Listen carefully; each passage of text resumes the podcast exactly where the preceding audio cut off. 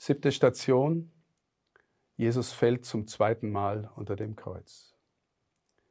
Wir beten dich an, Herr Jesus Christus, und preisen dich, denn durch dein heiliges Kreuz hast du die Welt erlöst.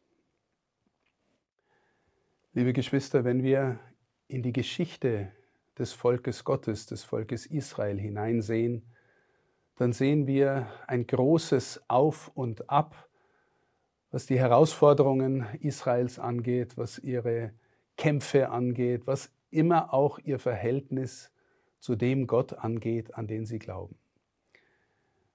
Eine Phase, die schrecklich war, von außen gesehen, für das Volk Gottes, ist die sogenannte babylonische Gefangenschaft. Im sechsten Jahrhundert, die für 70 Jahre viele Israeliten nach Babylon geführt hat, wohin sie verschleppt worden sind. Viele sind auch umgebracht worden von den leitenden Figuren Israels, aus der Politik, vom religiösen Establishment. Babylon hat Jerusalem platt gemacht. Der Tempel war zerstört, das Volk war zerstört, Jerusalem war zerstört und viele waren in dieser Gefangenschaft.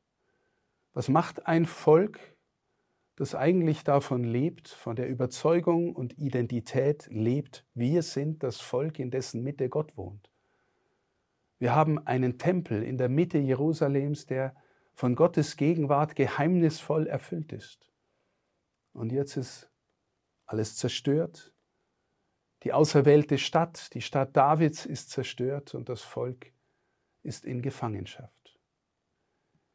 Die Geschichte der Überlieferung Israels wird uns sagen, dass das Volk Gottes aus Babylon nach 70 Jahren zurückkehrt, und zwar reifer und tiefer im Glauben, als es vorher war. Die Leidensgeschichte hat das Volk gestärkt und gekräftigt im Glauben.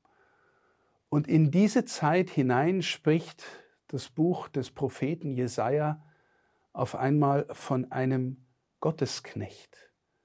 Im Kapitel 53 lesen wir geheimnisvoll von einer Gestalt, die irgendwie mit Gott, mit Israel identifiziert worden ist. Wir lesen, er hatte keine schöne und edle Gestalt, so dass wir ihn anschauen mochten. Er sah nicht so aus, dass wir Gefallen fanden an ihm. Er wurde verachtet und von den Menschen gemieden, ein Mann voller Schmerzen mit Krankheit vertraut. Wie einer, vor dem man das Gesicht verhüllt, war er verachtet, wir schätzten ihn nicht. Aber, so geht der Text weiter, aber er hat unsere Krankheit getragen und unsere Schmerzen auf sich geladen. Wir meinten, er sei von Gott geschlagen, von ihm getroffen und gebeugt, doch er wurde durchbohrt wegen unserer Vergehen, wegen unserer Sünden zermalmt. Zu unserem Heil lag die Züchtigung auf ihm, durch seine Wunden sind wir geheilt. Liebe Geschwister, diesen Text haben die Christen selbstverständlich nachher auf Jesus bezogen auf den, der zum zweiten Mal unter dem Kreuz gefallen ist und sich wahrscheinlich unglaublich schwer getan hat, wieder aufzustehen, der so elend ausgesehen hat, mit der Dornenkrone auf dem Kopf, ausgepeitscht und verprügelt, in den Staub der Erde, kraftlos hingefallen. Er hatte keine edle und schöne Gestalt. Und doch auch hier wieder dieses Geheimnis, er hat alles aus Freiheit für uns getan. Stellen Sie sich vor, Sie haben eine Aufgabe und Sie tun sie gern. Wenn Sie die Aufgabe lieben, wenn Sie die Menschen lieben, mit denen Sie unterwegs sind, dann spüren wir, dass wir für eine Aufgabe intrinsische Motivation haben. Von innen her sind wir beflügelt und tun es gern. Wenn diese innere Motivation nicht da ist, dann werden uns Aufgaben von außen auferlegt. Und wir spüren, wir tun es mehr aus Pflicht. Und wir sind vielleicht froh, wenn der Dienst endlich zu Ende ist, den wir da zu tun haben, weil wir uns schwer tun, ihn von innen her zu bejahen.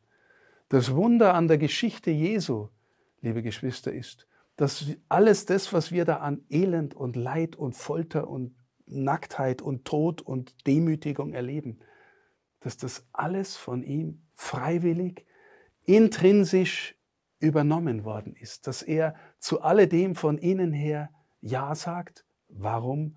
Weil er uns liebt, weil er unsere Sünden trägt, wie der Text sagt, weil er uns den Weg zum Heil neu eröffnen will. Er steht wieder auf und er geht weiter und er geht bis zum Ende für uns.